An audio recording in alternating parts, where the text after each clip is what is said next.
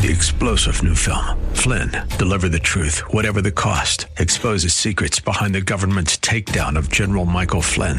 Flynn knew what the intel world had been up to. He ordered the first audit of the use of contractors. This set off alarm bells. He told the truth. He was the most dangerous person for Donald Trump to hire. They had to get rid of Flynn. Flynn, deliver the truth, whatever the cost. Available now. Watch it today. Go to salemnow.com. Salemnow.com. This is the Word to Stand On for Life with Pastor Ron Arbaugh. Your word sharper than any two-edged sword. And it deep into my heart. The Word to Stand On for Life is a radio ministry of Calvary Chapel in San Antonio. A live call-in show here to help you answer your questions about the Bible and how to apply the Word to your daily life. For more information on Calvary Chapel, visit our website, calvarysa.com. Get your Bible questions ready and call in now to 210-340-9585. It's The Word to Stand On for Life with Pastor Ron Arbaugh.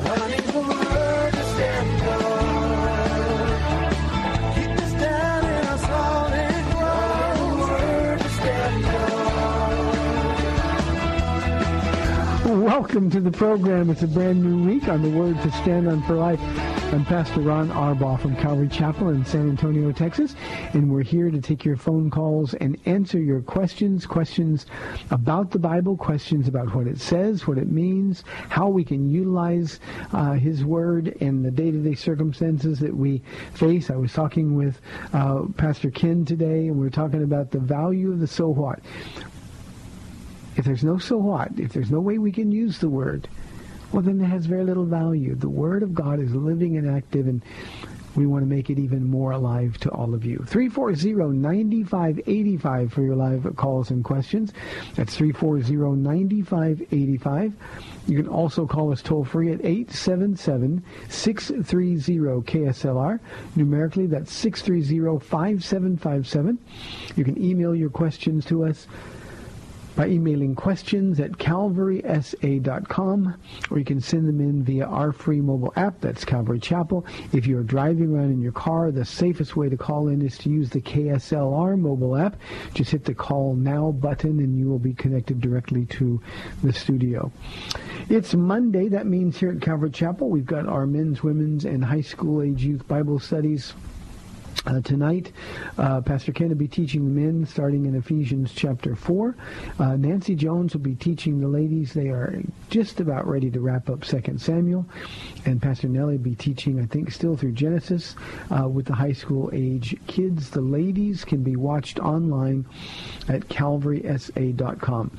I hope you had a great uh, weekend in church. We did here at Calvary Chapel. Uh, my weekend personally was a little different um, because on Friday I uh, addressed our church about the health issues I'm going through.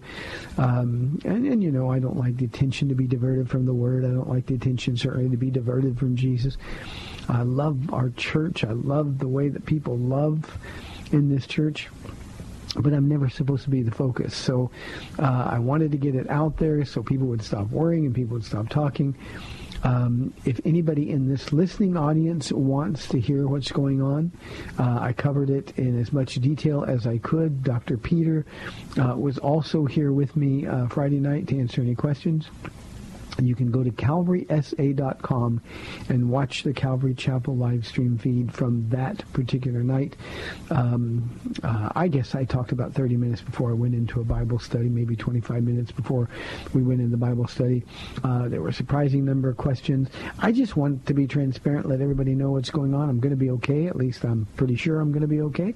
Uh, and what I want to keep doing is serving the Lord. So uh, if you're interested, there is the information and it's out there. I would have told you on Friday, but I wanted our church to find out these things first. So appreciate your prayers. Paula would appreciate your prayers. And uh, I'll leave it at that. Okay, one more time for phone numbers, 340-9585 or toll free 877-630-KSLR for your live calls and questions. Uh, I'm just told I talked for over 35 minutes. See, we pastors, we talk too much. That's to be sure. Here is my first question. It comes from AA. Uh, Pastor Ron in Acts chapter 20, Paul bids the elders at Ephesus goodbye for the last time. He extols them to be on the lookout for wolves in sheep's clothing. Would it be your opinion that the Roman Catholic Church, I didn't read this one before, A, you're going to get me in trouble again. Would it be your opinion that the Roman Catholic Church, with their priestly robes, and in parentheses, AA wrote, sheep's clothing, can be defined as a wolf in the same list of wolf cults like Mormonism, Jehovah's Witnesses, Church of Scientology, etc., AA? AA, a couple of things. First, this passage of Scripture has always been one of the more emotional passages to me we see Paul, after a lifetime of service, after a lifetime of investing himself, pouring himself out uh, on the people, uh, there was a special connection with the church at Ephesus. Indeed, he was in Ephesus for three years, uh, nearly twice as long as he was in any other church. He was in Corinth for about 18 months. So it was just one of those connections emotionally and spiritually. And Ephesus was a thriving church and he meets the elders on his way back to Jerusalem. He's been told everywhere he goes that trouble and prison and hardship and even death awaits him if he goes. And one of the things that the Ephesian elders tried to do was talk him out of going. It's one of the episodes that proves why Paul is such a heroic figure to me. Every opportunity to take the easy way out was provided for him. But basically he said to him, look, you're breaking my heart not only am I going to go to Jerusalem, but if I die for the gospel, so be it. I die for the gospel. I know that the Holy Spirit compels me to go. So in spite of risk to his own life, he was obedient to God. He understood it was part of God's plan, whatever it was. And he was faithful to go. Well, there's a line in Acts chapter 20 that says, when they saw that they could persuade him not, it's like they took a deep breath and gave up, and they just began to cry. What an emotional scene. Most of all sad because they would never see him again, and they knew it. Now, what's important to A is a context. Because what he was talking about was wolves would spring up from within their own number. This wasn't a charge to the church at large. It wasn't a, a rant against false teaching. He was just saying, look, and this was a prophetic word.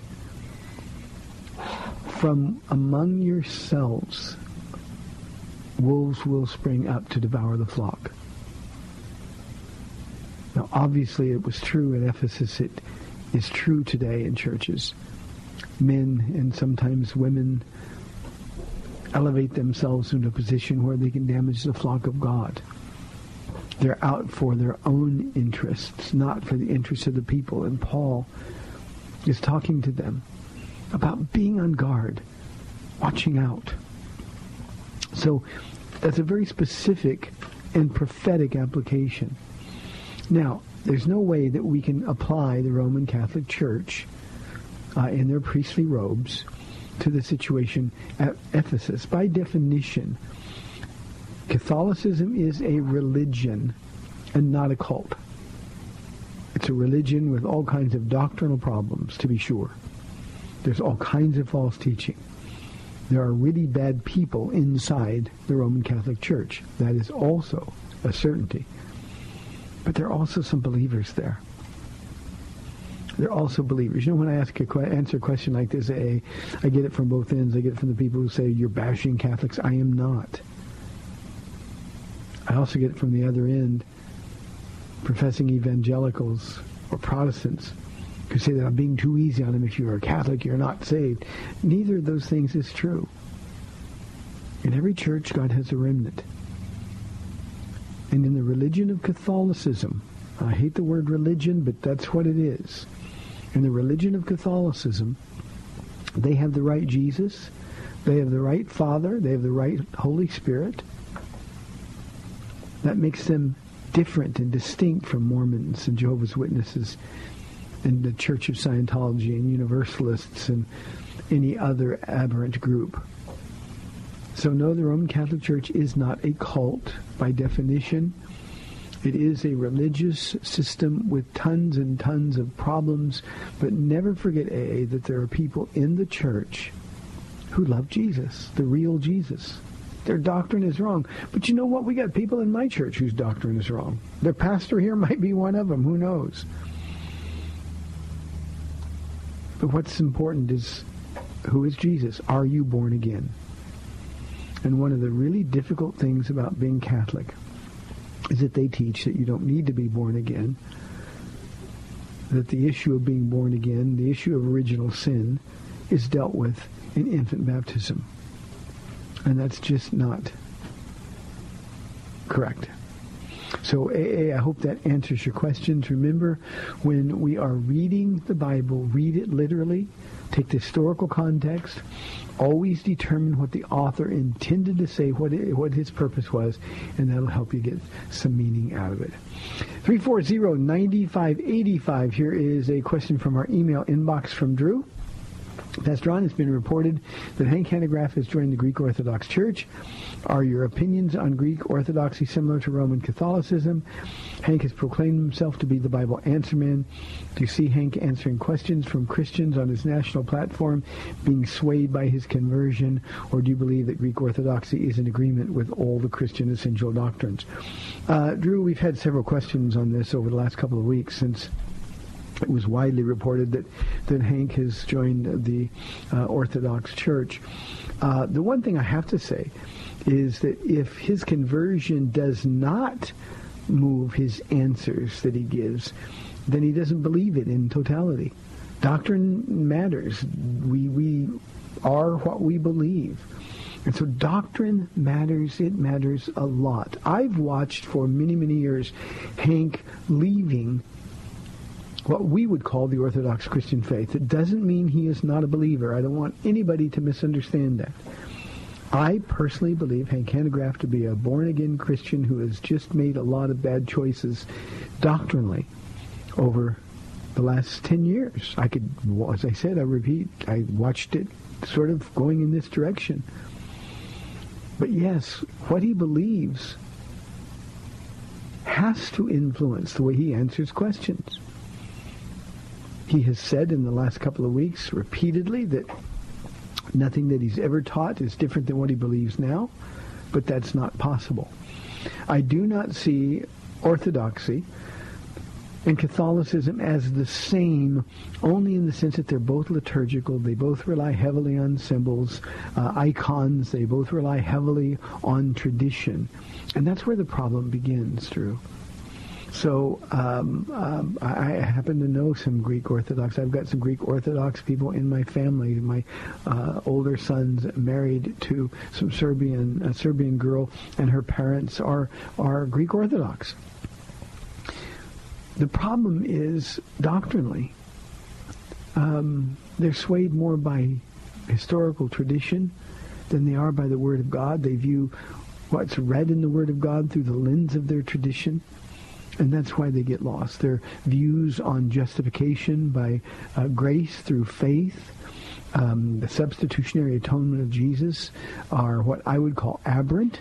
Uh, but that doesn't mean they are heretical. I would not classify um, any branch of orthodoxy as as heretical. Uh, I would rather say they are problematic. But believe me, Drew, most of the people uh, who are in that church um, most of the people influenced by the Orthodox tradition are genuine believers. They're just wrong doctrinally about some things. So uh, I think in some ways it's similar to the, the circumstance of some Catholics, but, but in many ways the churches themselves are different. One thing that's important to understand, you know, we we see um, ISIS beheading Coptic Christians. Uh, they would be classified as Orthodox. Uh, we see um, just recently on Easter, uh, Egyptian uh, Christians being murdered uh, for their faith by by uh, Islam. Um, you know, these are men and women who are risking their lives for Jesus. Those people who were on that beach ready to be beheaded could have saved their lives by recanting their faith in Christ. They did not do that. I would say that's a pretty serious commitment to the faith once and for all delivered to the saints. If we are really objective, I don't think, as they took that stand for Jesus, that having some doctrinal error is going to keep them out of heaven.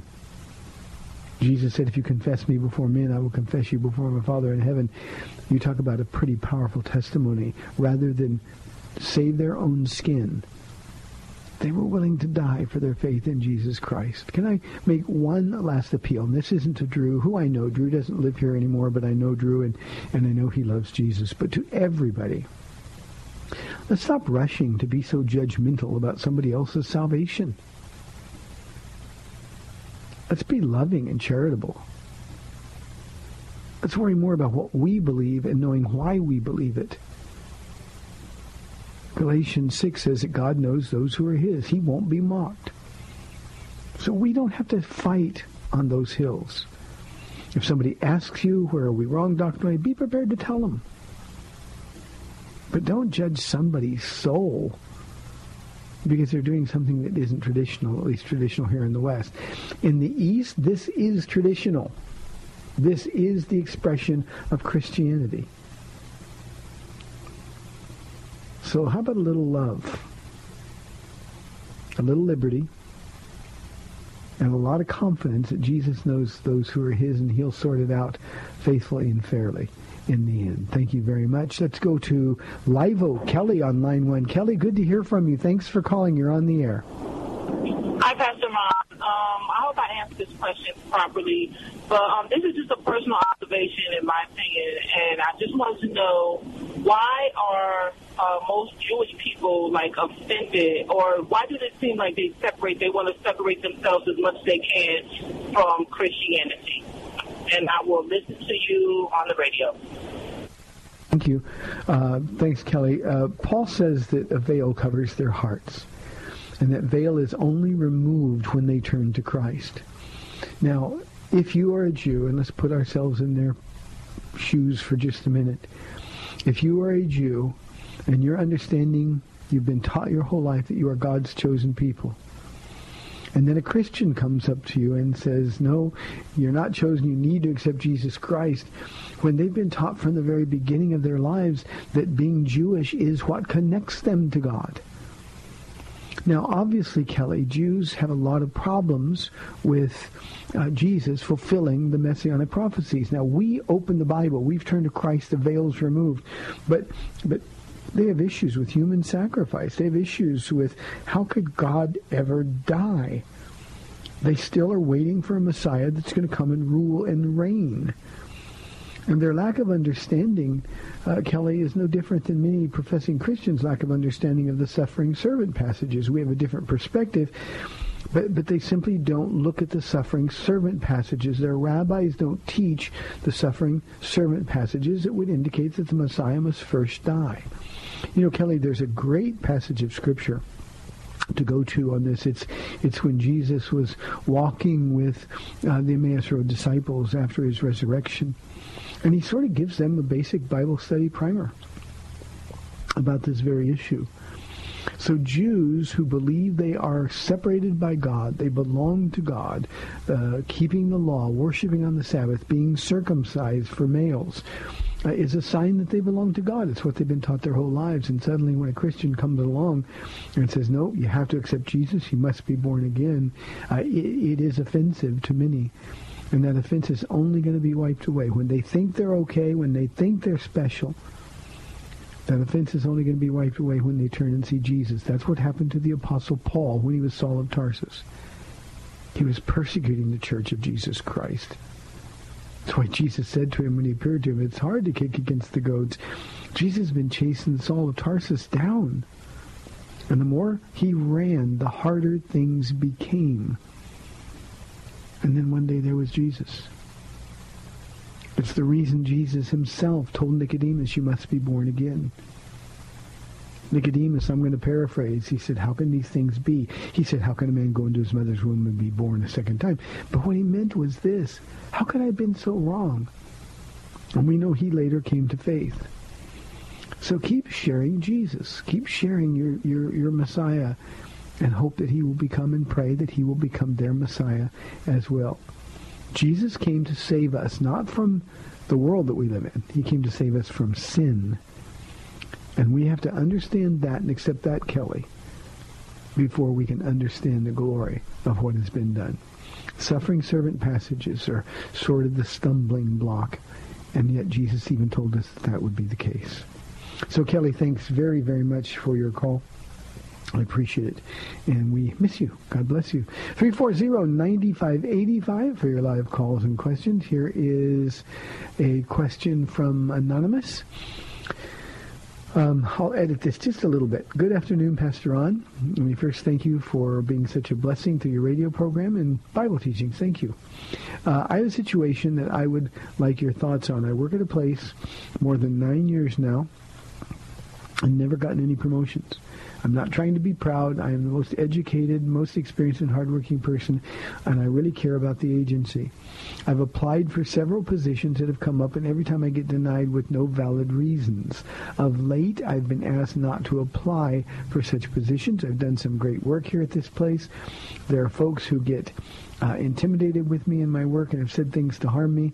I'm looking at other opportunities, but nothing has come up yet. It's very frustrating. Uh, it is not fair. What was you? How would you advise me to respond as a Christian? Is there a need for me to fight for fairness, or should I just let the Lord handle it? I can't afford to not have a job, but coming to work every day has been too stressful. Um, anonymous, a couple things, and these are always important questions to respond in a godly way first and foremost.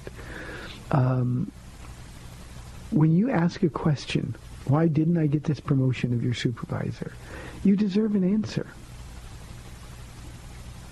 So don't be afraid and, and, and be polite, be respectful, be kind. But I would say to my boss, just like you said in this email, I would say I've applied, been here nine years. I really care about this agency. I care about the people here. I do my work well. Why? And wait for a reason. When you are asked not to apply again, ask why. If your agency has a humans rela- a human relations department, um, uh, go ask them for explanations. You're owed explanations. Now, having said that, I have found, and this is going to be hard to explain, so please bear with me. I've found that sometimes God has us in a place that's frustrating on purpose. I've been in that place before I came here to start this church. I was in that place. But you see, the work that God was doing had nothing to do with income, had nothing to do with promotions. It, it was work he was doing on me. He was teaching me to learn to be content in every circumstance. So don't worry about fairness. We have no promise that things are going to be fair. Instead, Lord, what do you want me to do? And, and Anonymous, what I would, if you were here in our church and asked me this question face to face, I'd say just be sure that the next move you make is the one Jesus wants you to make. Stay where you are working with all of your heart is unto the Lord, regardless of how unfairly you're being treated. Be the best employee there. And then when Jesus says move, you can move. And when he says move, he'll open some doors to move. But I often find sometimes when we're just trying to do best for ourselves, God is trying to teach us to do our best for him.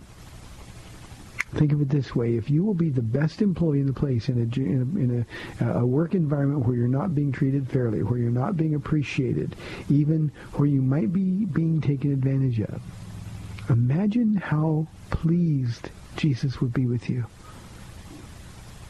when your only reason for doing it is Him.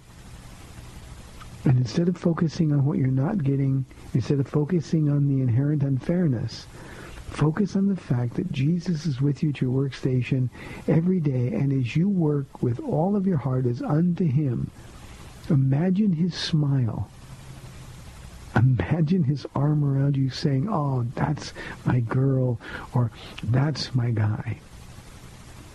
Imagine what it's like to be treated as he was treated, to share in the fellowship of his sufferings. Now, I don't want to be naive here. It's not fun. Pretty much it stinks. But everything you do for Jesus, your reward comes from him. Who knows, maybe there's somebody there who needs to get saved. And maybe the way you deal with this adversity is what God will use to trigger their heart. It's okay with a grateful heart to let your requests be known to God. God, I want a promotion or I want a new job, but I'll do the best I can where I am until you move me. And watch and see how the Lord uses you. And the greatest thing will be the change that occurs in your heart. Now, everything I've said is counterintuitive to our instincts. But that's why we have to die. Why we needed to be born again. Anonymous, thanks for the question. I appreciate you tuning in. 340-9585. You can hear the music. We got 30 minutes left. I'll be back on the other side of the break. We'll see you in two minutes.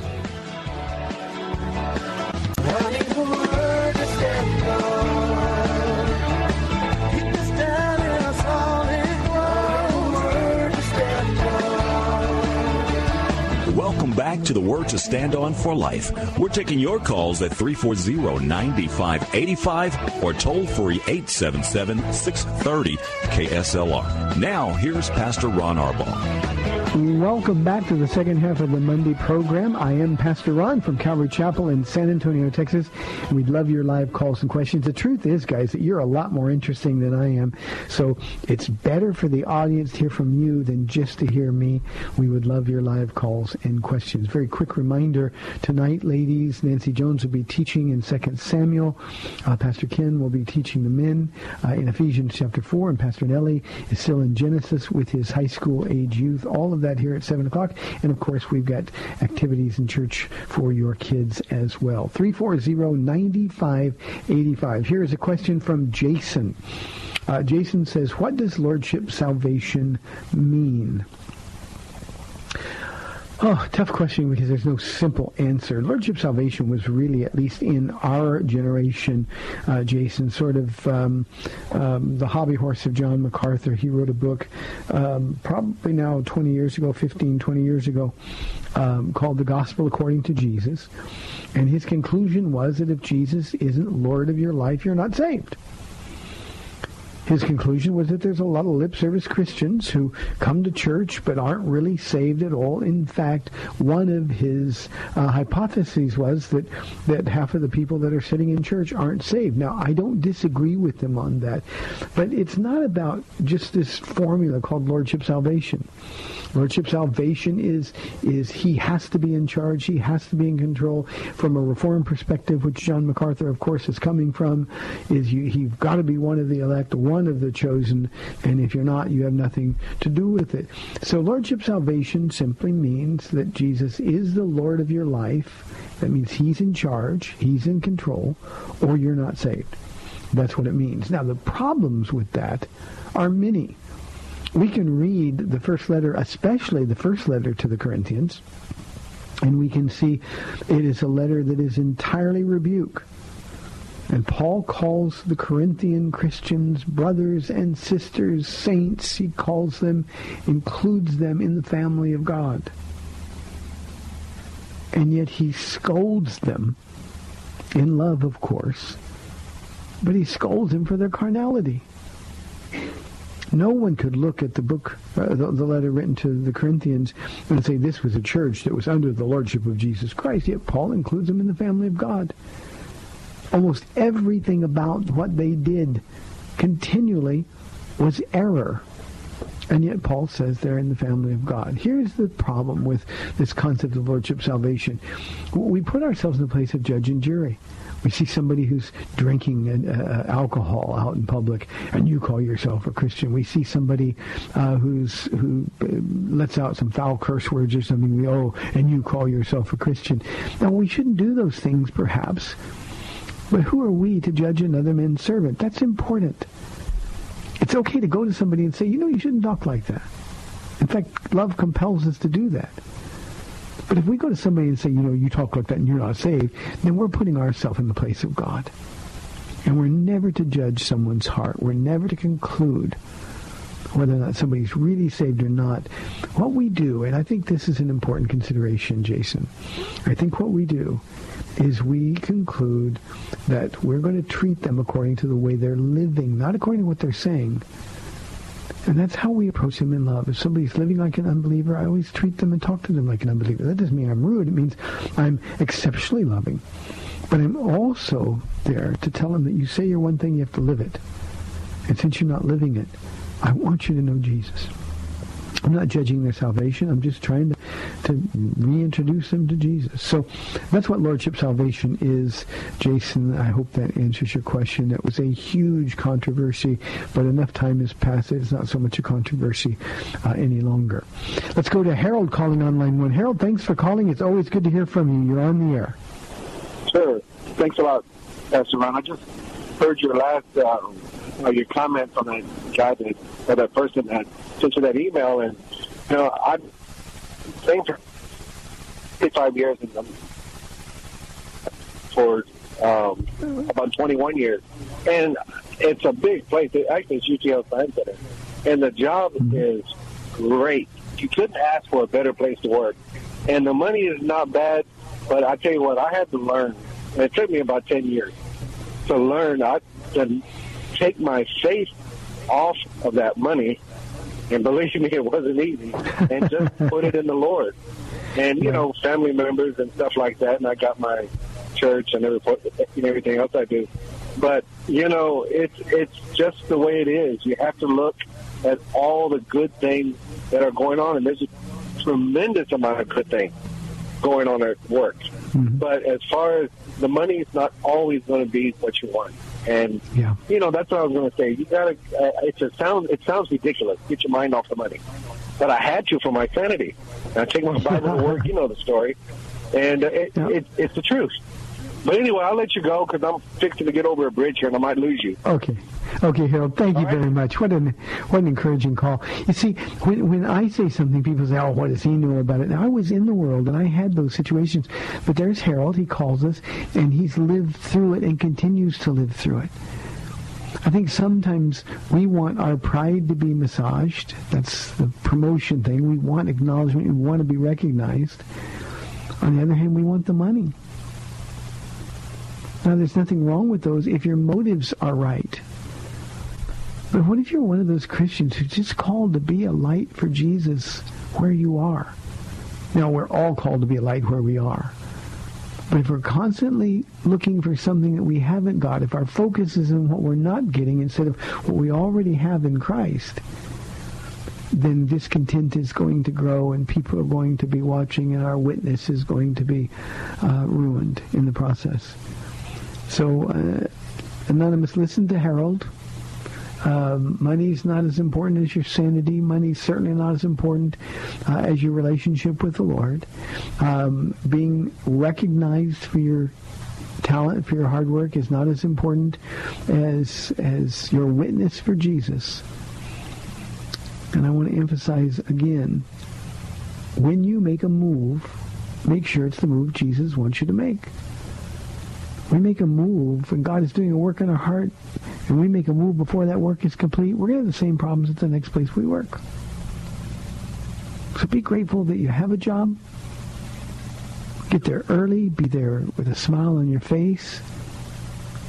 Be filled with joy in spite of what you get paid, in spite of how others view you or treat you. And do it just because Jesus is pleased because of you. Can you imagine the rewards in heaven? So, Harold, I appreciate your encouragement. Thank you very, very much. Uh, here's a question from Oliver that was sent in. Uh, Pastor Ron, what's the difference between knowing about Jesus and knowing him? If believing is what we must do to be saved, doesn't that mean that everyone who believes he's God is saved?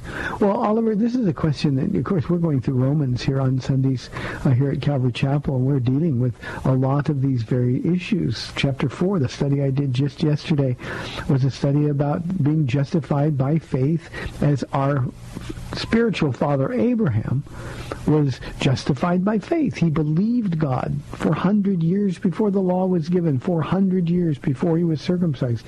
He believed God and it was credited to him as righteousness. And people will look at that and say, well, I believe he's God. I'm saved. Well, but wait a minute. Does he know you? That's important. We see that the question in heaven, Jesus said, on that day many will come to me and say, Lord, Lord, and he will say, depart from me, for I never knew you. The issue in heaven isn't if you know about Jesus. The issue in heaven if he knows you. Are you family or are you a stranger? And Oliver, everybody knows about Jesus. Everybody knows who he is. Everybody can repeat the mantra, he's the Son of God who died for the sins of the world. But if there hasn't been a transaction that's occurred in your heart, then you're not known by him. Once he writes your name in the Lamb's Book of Life, you're his and he knows everything about you. But if all you do is give intellectual assent to the person of Jesus, how can that possibly save you? And this is an important issue because you have to know him and be known by him, knowing about him. Even the demons believe, Jesus said. His enemies knew who he was. Judas, of course, knew who he was. But you have to know him. You have to let him take over your life. You see, salvation is a transaction, a business deal. Jesus gives you his perfection. He asks you to give him your filth. Once that deal is made, Jesus comes and lives in your heart. And when Jesus lives in your heart, believe me, you change. The person who knows about him doesn't really change. I hope that makes the point, Oliver. Thank you very, very much. Let's go to D calling on line 2. D, thanks for holding. You're on the air. Yeah, Pastor? Hi, D. Hi, Pastor Ron. Um, I'm hoping you can help me. Uh, this has been uh, on my mind for like the last two weeks. Um, I want to know how to pray and to get closer to God. I uh, read about how Enoch walked with God, and I keep wondering how did he do that? How did he walk with God? And um, I read my Bible every day, and I know I'm close, but it seems like I'm still missing something. So I started looking. I have a, a, a library at home, and I started looking for a particular book, and then I ran across um, the Prayer of Jabez, and I started reading it. But then I'm wondering, what do you think about the Prayer of Jabez? Because uh, some of it seems like it's um, uh, with the prosperity, but I'm not sure. Some of it seems like it's really helpful. So, but I'm not sure how to take this book. So, if you can just give me an idea, is is this legitimate or uh, should I look elsewhere? And I will take Yeah. your answer on the uh, radio. I can you. do that. Thank you. Bye-bye. Thank you, Dee. God bless you. And I appreciate so much your heart for wanting to get closer to him and walk with God. It's what he died to do. Dee, it's what he died to do. He called you by name just so he could walk in the cool of the garden with you. Now, first, let me deal with the prayer of Jabez. Just throw it away. It's nonsense. It is prosperity. Name it and claim it junk. There are no formulas, period. You walk with Jesus in relationship. Now, Enoch is a wonderful example. It's always been one of my favorites because I'm a, a man, you've heard me many times say, I walk with the Lord every day. And, and um, you know, that's what Enoch did. But for Enoch to walk with God, he had to turn his back on the world. Now, remember the time that he lived. This was just before the flood. And Enoch, the whole world, according to Genesis, was given over completely to evil. Every thought of man's heart was only evil all the time. That's the way the world was leading up to the flood. That's why judgment had to come. And Enoch, at 65 years of age, was sent a message by God. Enoch's message was simply, you're going to have a son, you're going to name him Methuselah. Methuselah literally is a message of judgment. It means javelin thrower, dart thrower. And Enoch would have understood that that was God casting judgment on a world that was evil. And at 65 years of age, that sounds old to us, but it was just a kid back then. At 65 years of age, Enoch would look all around him and see the wickedness. And he would realize that's what God was condemning. At that moment, he had a choice to make, D. And the choice was to walk with God or walk with the world. He couldn't do both. And Enoch walked with God. And I'm sure there were family members, and I'm sure there were others, and they had some sort of relationship still. But Enoch's heart was with, with the Lord. And he turned his back on everything and everyone.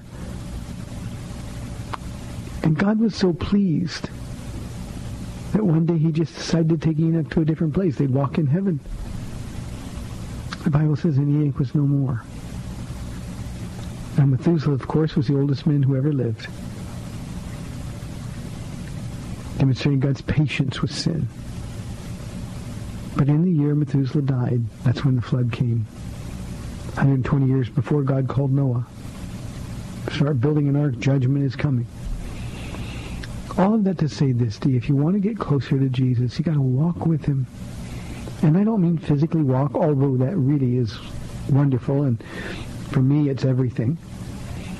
But it means you've got to be with him. You've got to be with him.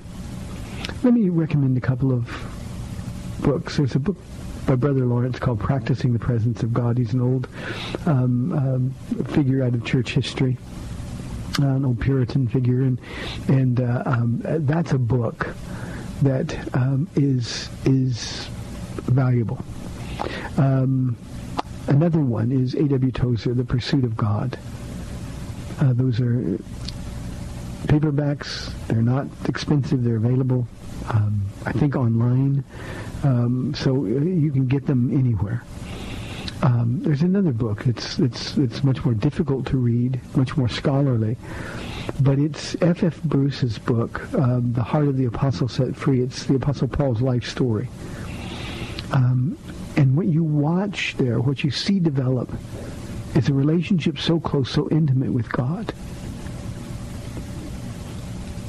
I, I read it, and I was instantly jealous of that relationship. And I purposed in my heart, D, 26 years ago, that I was going to walk more closely with Jesus than ever before, no matter what happened.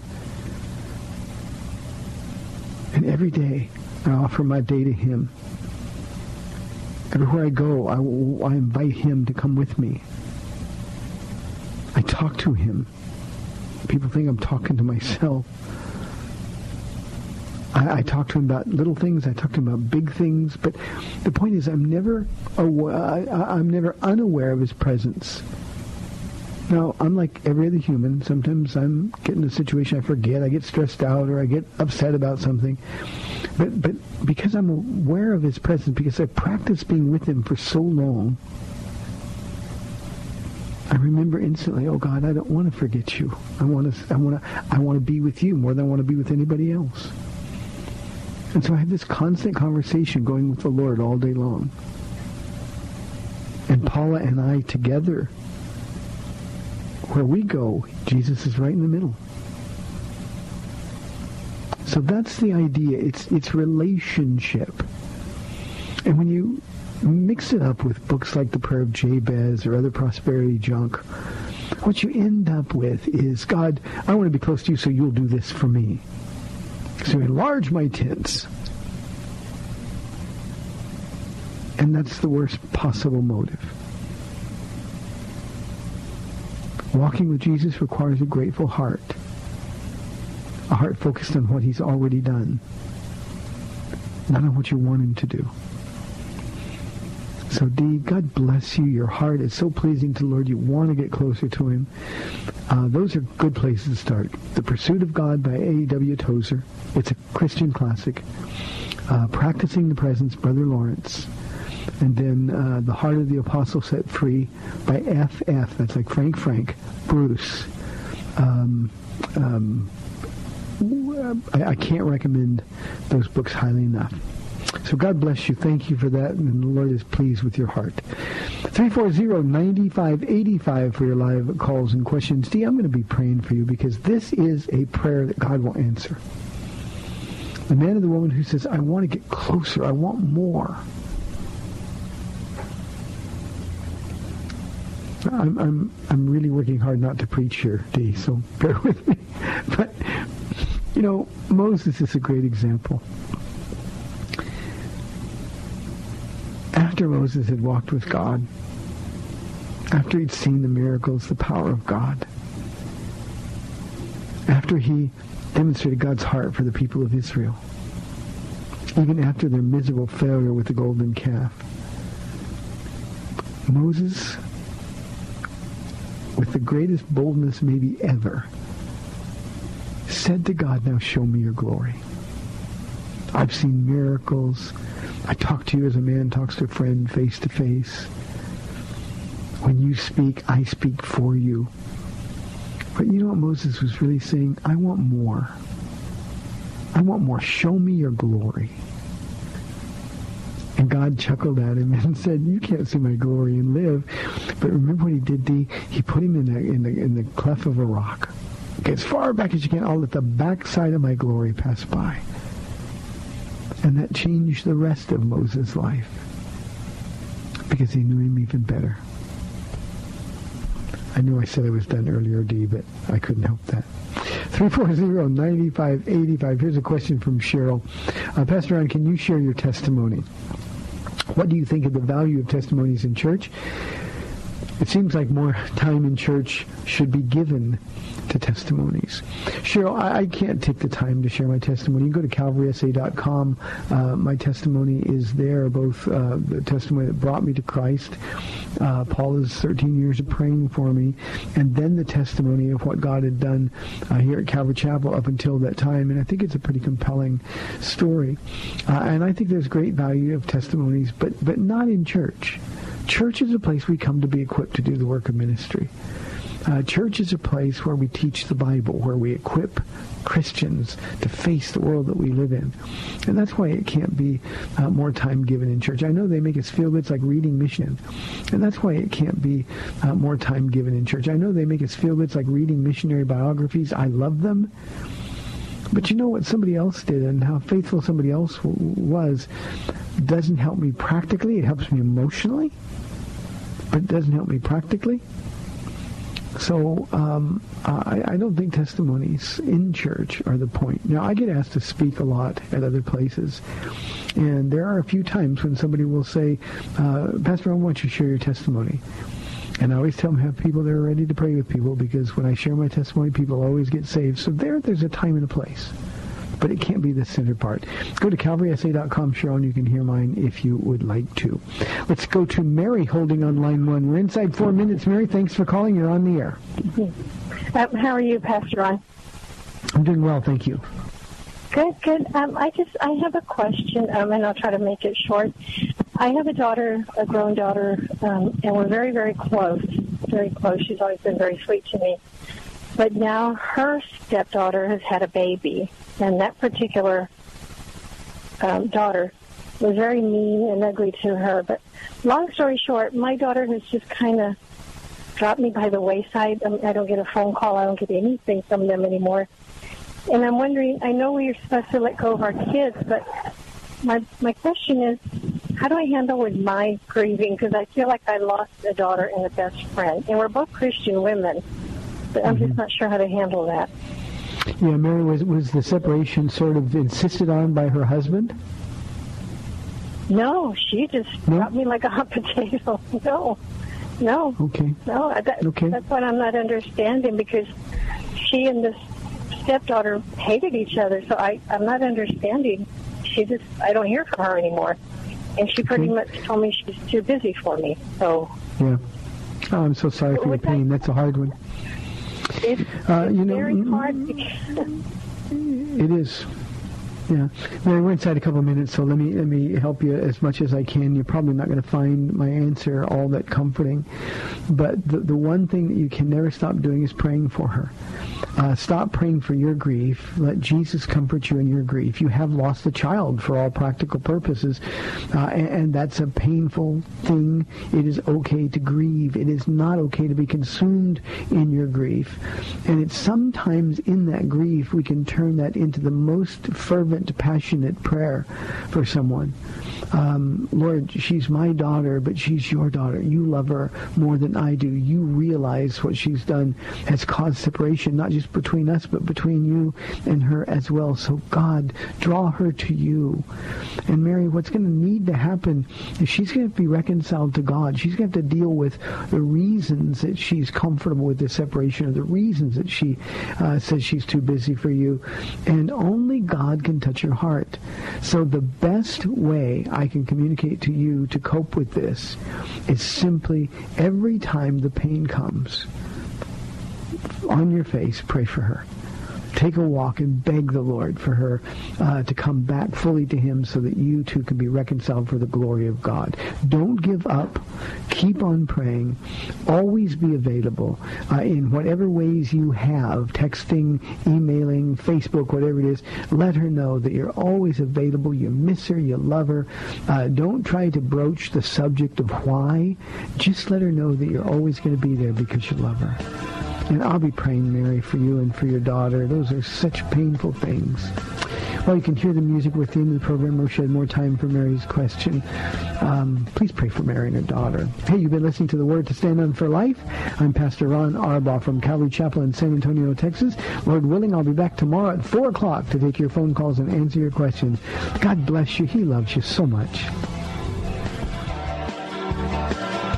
Thanks for spending this time with Calvary Chapel's The Word to Stand On for Life with Pastor Ron Arbaugh.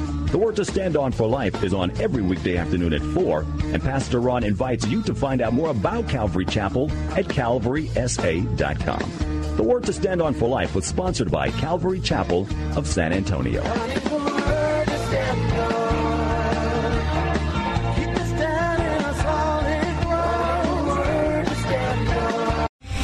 Three star general Michael J. Flynn, head of the Pentagon Intelligence Agency, knew all the government's dirty secrets. He was one of the most respected generals in the military. Flynn knew what the intel world had been up to. He understood its funding. He ordered the first audit of the use of contractors. This set off alarm bells.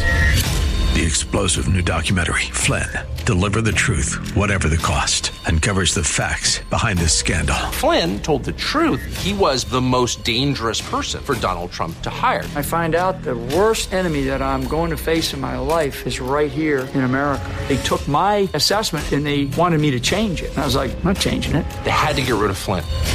With in depth interviews, archival footage, and never before seen personal records of the man behind the headlines. I just felt like I was drowning. Flynn, deliver the truth, whatever the cost. Available now. Watch it today. Go to salemnow.com. Salemnow.com.